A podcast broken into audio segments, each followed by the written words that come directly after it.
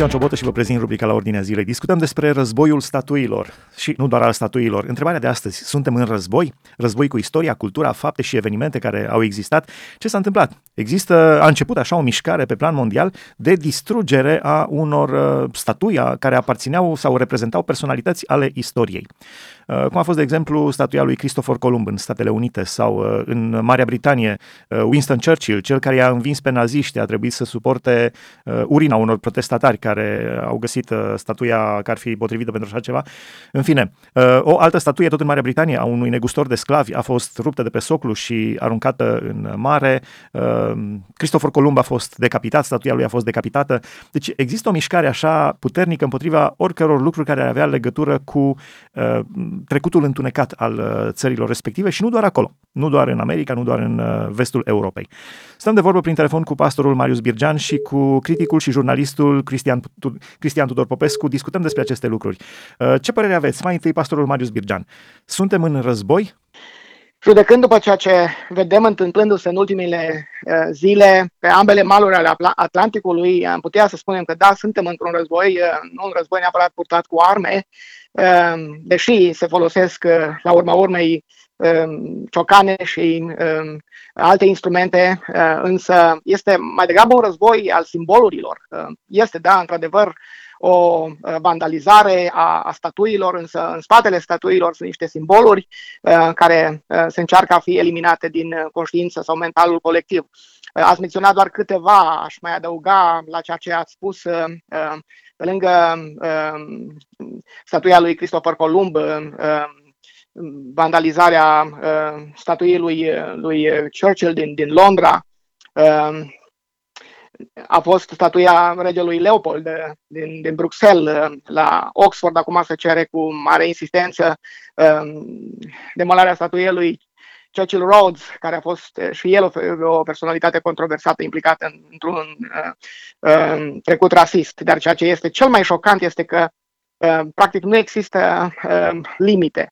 Uh, e, e o mișcare care nu, nu se sfiește să atingă simboluri ale unor personalități cum este Gandhi. Gandhi, cu ce ale a greșit Gandhi, am putea să, să punem o întrebare legitimă și toată această nebunie, că nu este de fapt decât o nebunie, o isterie, Um, atinge cote um, inimaginabile. Întrebarea este unde, unde se pot opri. Pentru ascultătorii care nu știu cum a început totul, a început prin faptul că o persoană de culoare, un bărbat de culoare, George Floyd din Statele Unite, a fost ucis de un polițist alb, a stat cu genunchiul lui pe... Polițistul a stat cu genunchiul pe uh, gâtul uh, uh, lui George Floyd aproape 9 minute, omul a murit acolo și de acolo a început, au început proteste mondiale împotriva rasismului uh, și cu uh, tot felul de, de lucruri, unele întemeiate, altele prea puțin întemeiate, plus distrugerea magazinelor și a proprietăților private în Statele Unite.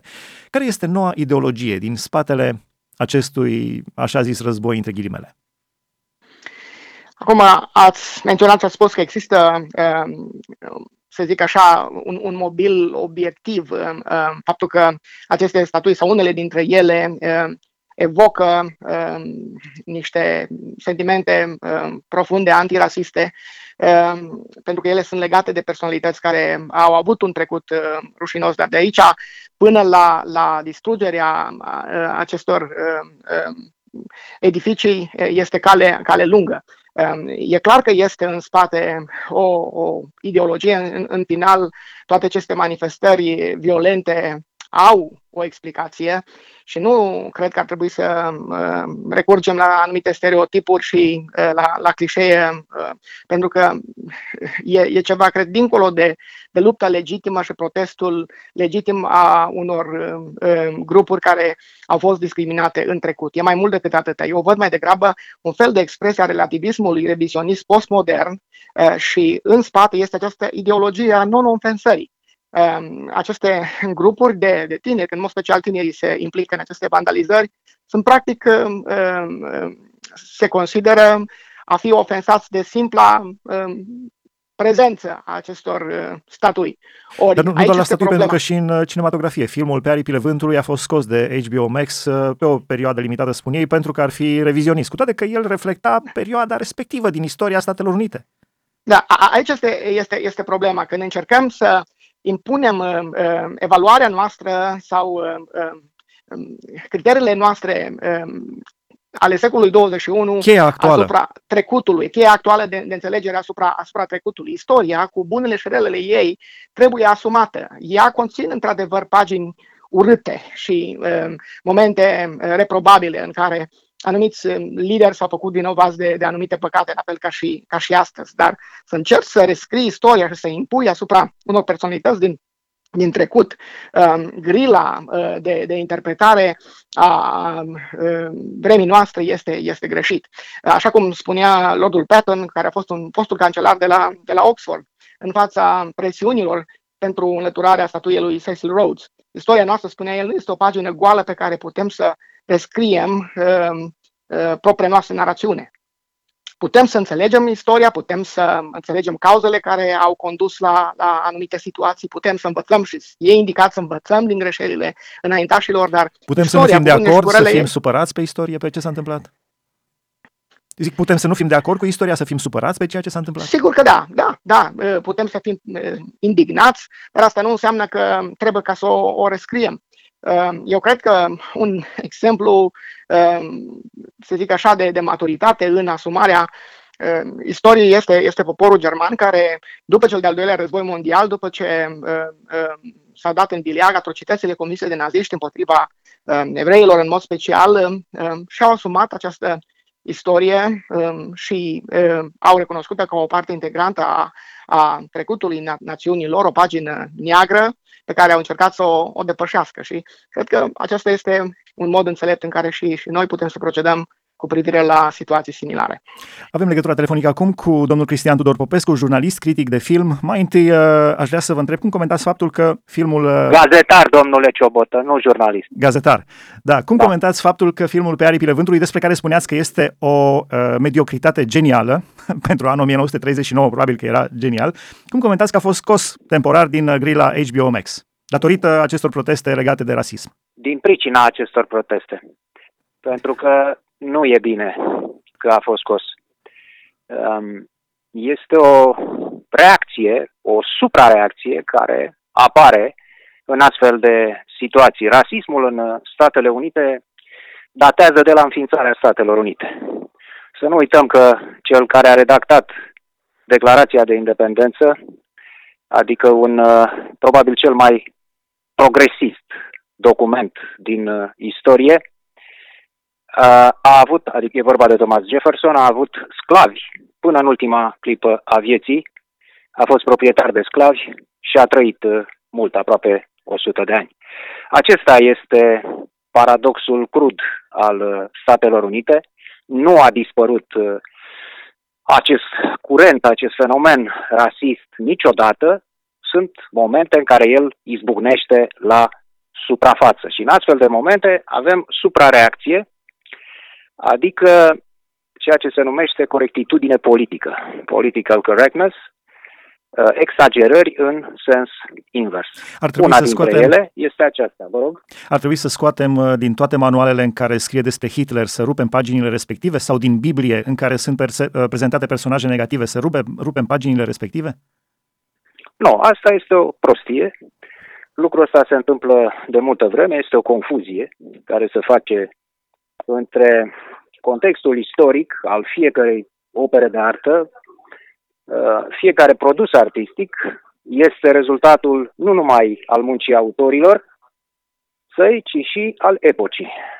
Și uh, se poate face, sigur, o analiză, o critică, dar uh, nu se poate interzice respectivul produs artistic pentru că nu corespunde unei anumite politici într-un anume moment. Asta este echivalent cu rescrierea istoriei cu Institutul Adevărului, cu Ministerul Adevărului din Orwell, nu? Sau da. cu ce făceau, ce făceau bolșevicii sub Stalin când ștergeau fotografiile oficiale pentru că respectivii nu mai corespundeau, fuseseră executați și era vorba de comuniști.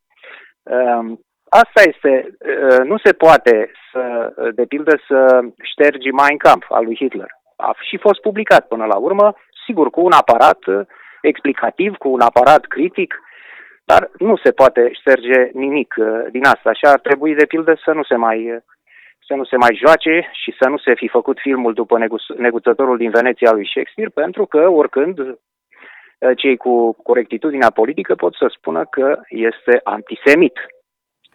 Un lucru foarte interesant, că ne-ați dus în uh, zona Italiei cu uh, Veneția acum, uh, amintind despre această operă, parlamentari italieni cerându-și, genu- cerându-și iertare pentru faptul că sunt albi. Și există acum o mișcare foarte interesantă, vreau să, să extrapolez puțin discuția noastră, de, a ne, de a-și cere iertare de la persoanele de culoare, de la negri, pentru tot ceea ce s-a întâmplat, ceea ce este un lucru bun.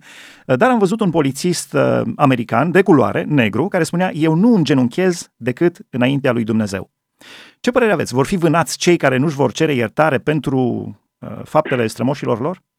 Păi, n-am înțeles. Polițistul american uh, față de cine nu dorea să îngenuncheze? În America este o mișcare în care albii spală picioarele sau îngenunchează înaintea negrilor și spun uh, ne cerem da. iertare pentru trecutul rasist, pentru tot ce s-a întâmplat pentru scla- perioada sclavagistă.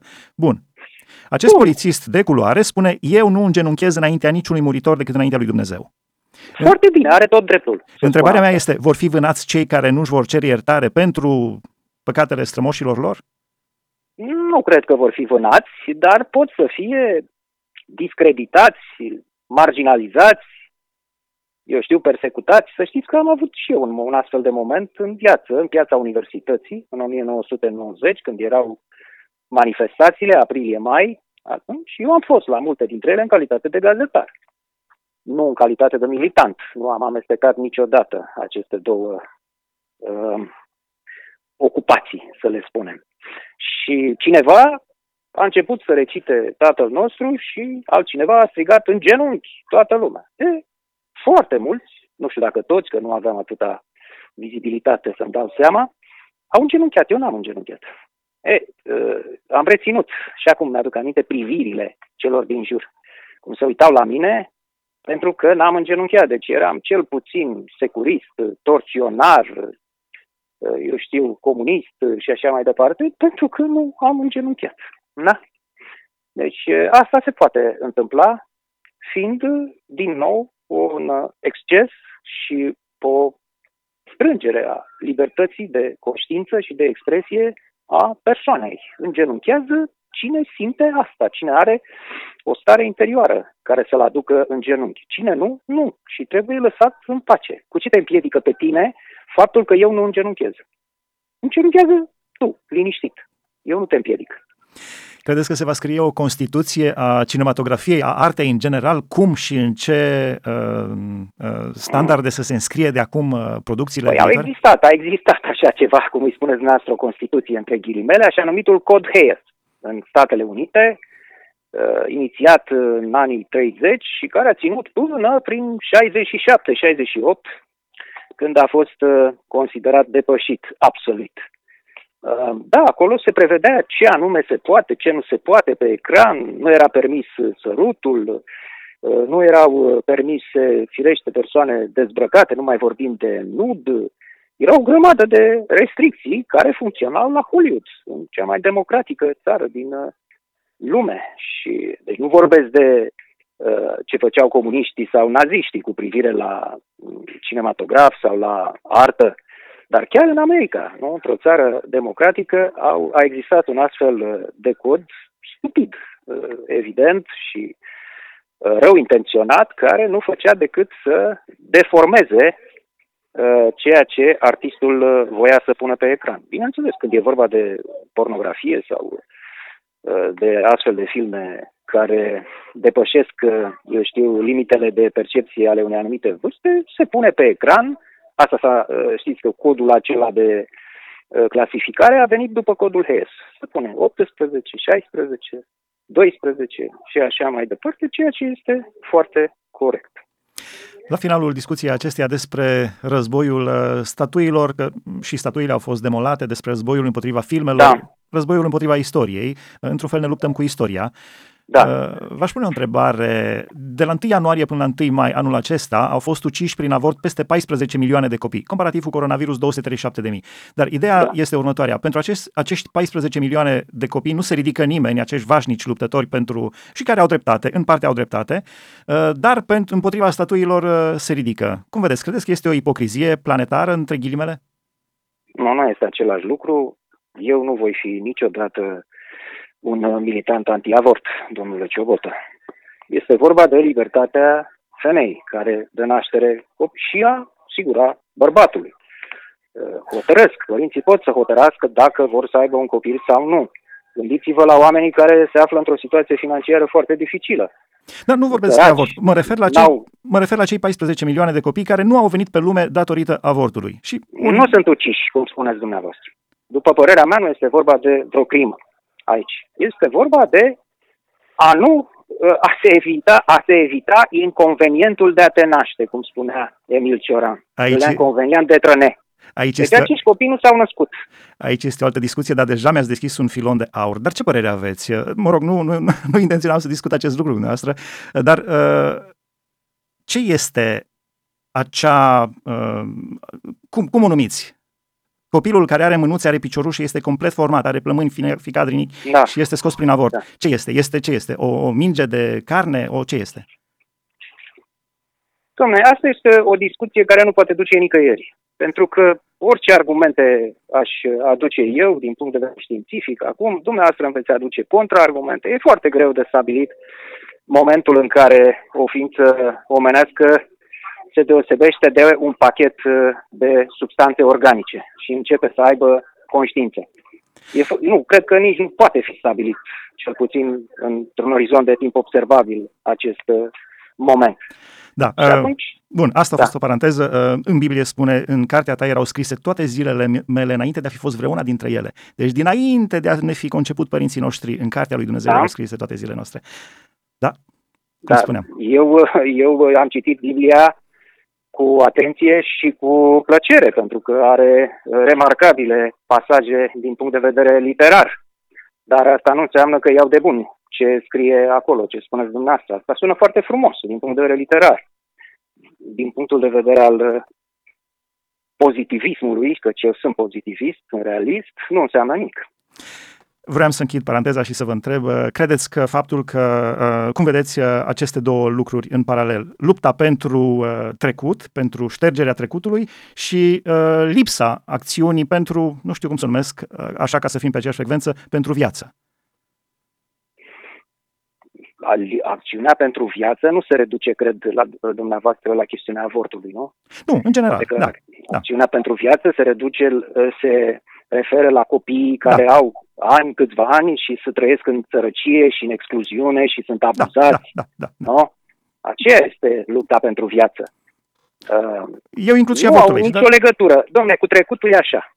Ca să fixăm într-o imagine.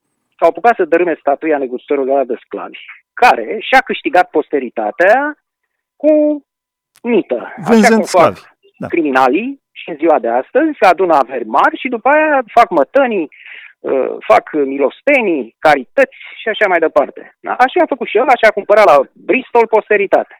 Acum l-au dat jos statuia. Foarte bine, locul este la muzeu și nu în piața publică, pentru că el face parte din istorie, dar trebuie pus la muzeu cu plăcuțe explicative, nu în Uh, piața publică, iar gestul emblematic pentru ce vorbim noi este faptul că un ins a îngenunchiat, a îngenunchiat, dar a îngenunchiat pe gâtul statuii, reproducând uh, gestul uh, polițistului american.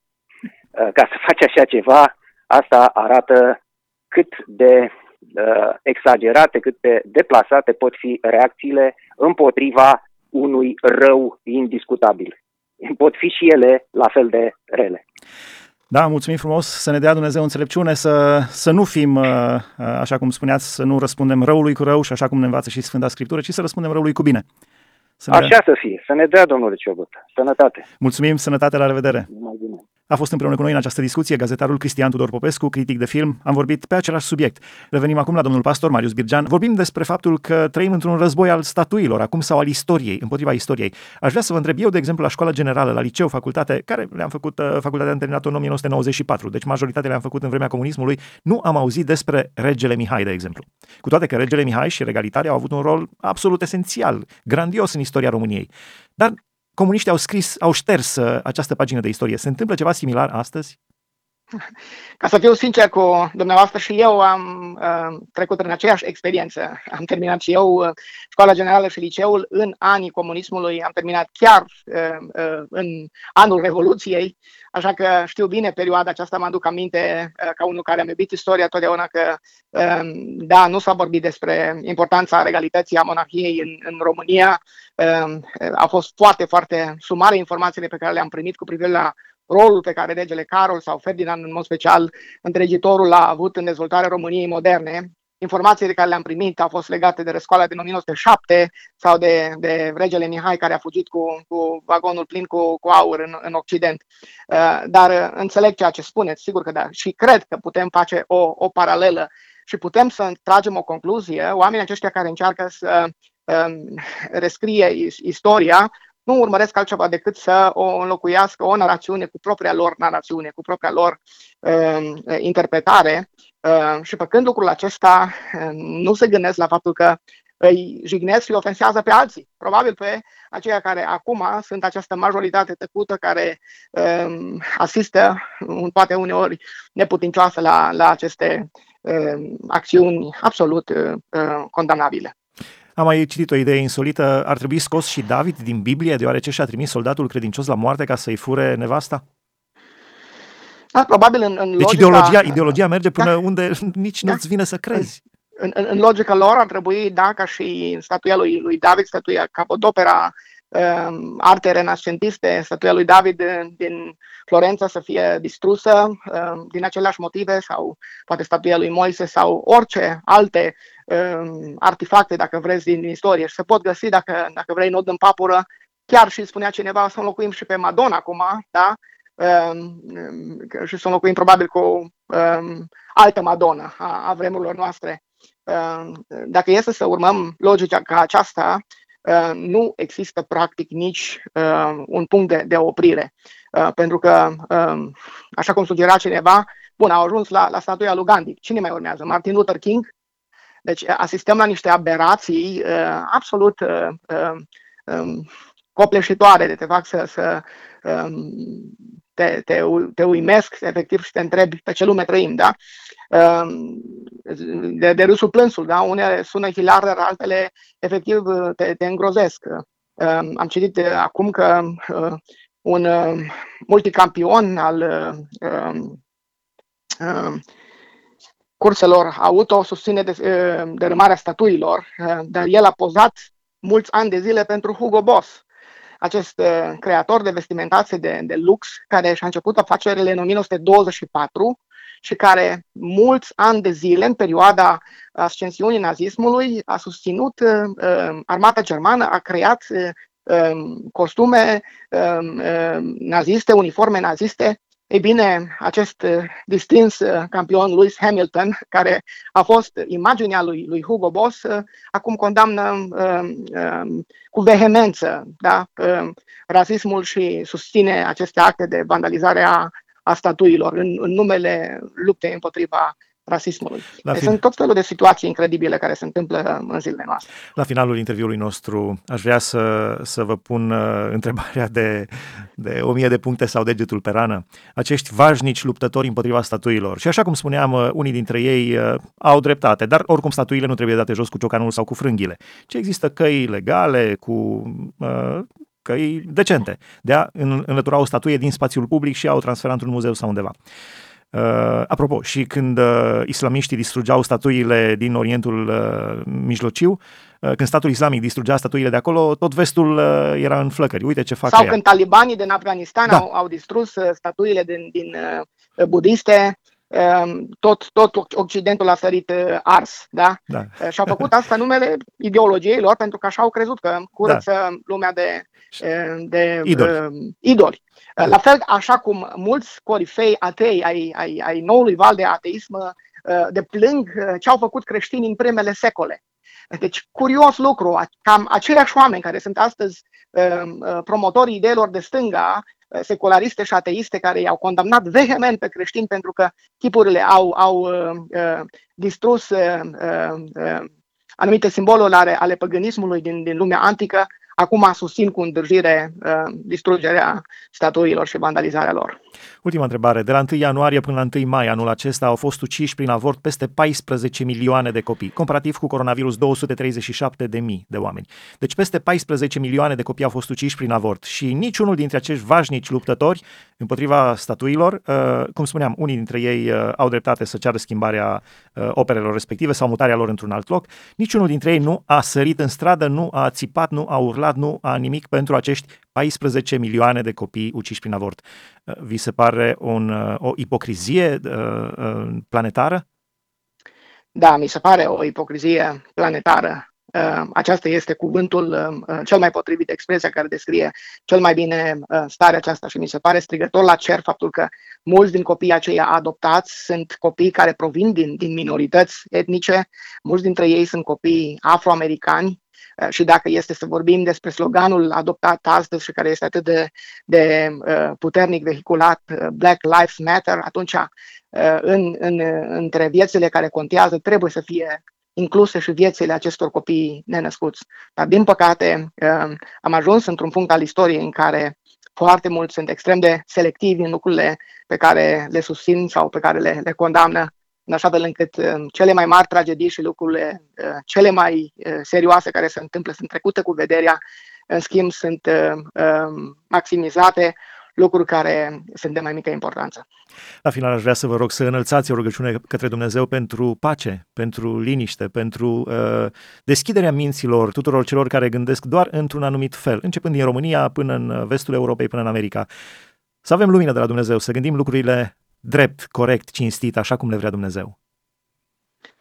Doamne, ne închinăm înaintea Ta și recunoaștem că doar uh, perspectiva Ta este cea mai corectă. Noi ca oameni suntem de atâtea ori atât de limitați în înțelegerea noastră, în interpretarea um, realității din jurul nostru, a istoriei, a faptelor trecutului, dar și a faptelor prezentului. Suntem de multe ori atât de subiectivi și de părtinitori uh, și de ignoranți, Doamne, în legătură cu întreaga realitate. De aceea venim la Tine, Tu cel ce ești zborul înțelepciunii adevărate, cel detectorul înțelepciunii care vine de sus și te rugăm, dăruiește-ne nouă întâi de toate copiilor Tăi, Bisericii lui Hristos, dar dăruiește și la nivelul uh, întregii societăți, seminilor noștri, înțelepciunea care vine de la Tine. Ajută-ne să o căutăm și să o prețuim, pentru că Tu o dai fără mustrare uh, celor care care uh, uh, vin la tine cu credință și ți-o cer.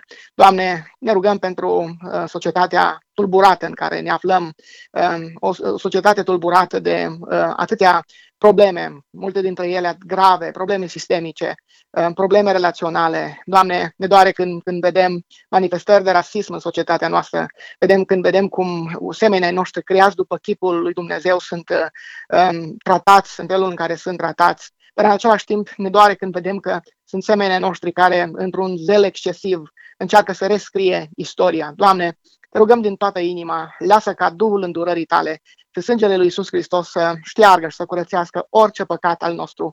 Și, Doamne, puterea Evangheliei tale să transforme minți și inimi și uh, să dea o nouă perspectivă bazată pe, pe cuvântul tău. Acest lucru te rugăm în mod special pentru națiunea română. Doamne, în aceste vremuri dificile te rugăm să binecuvintezi România, te rugăm să păzești țara noastră de tensiuni și de tulburări, de orice fel ar fi.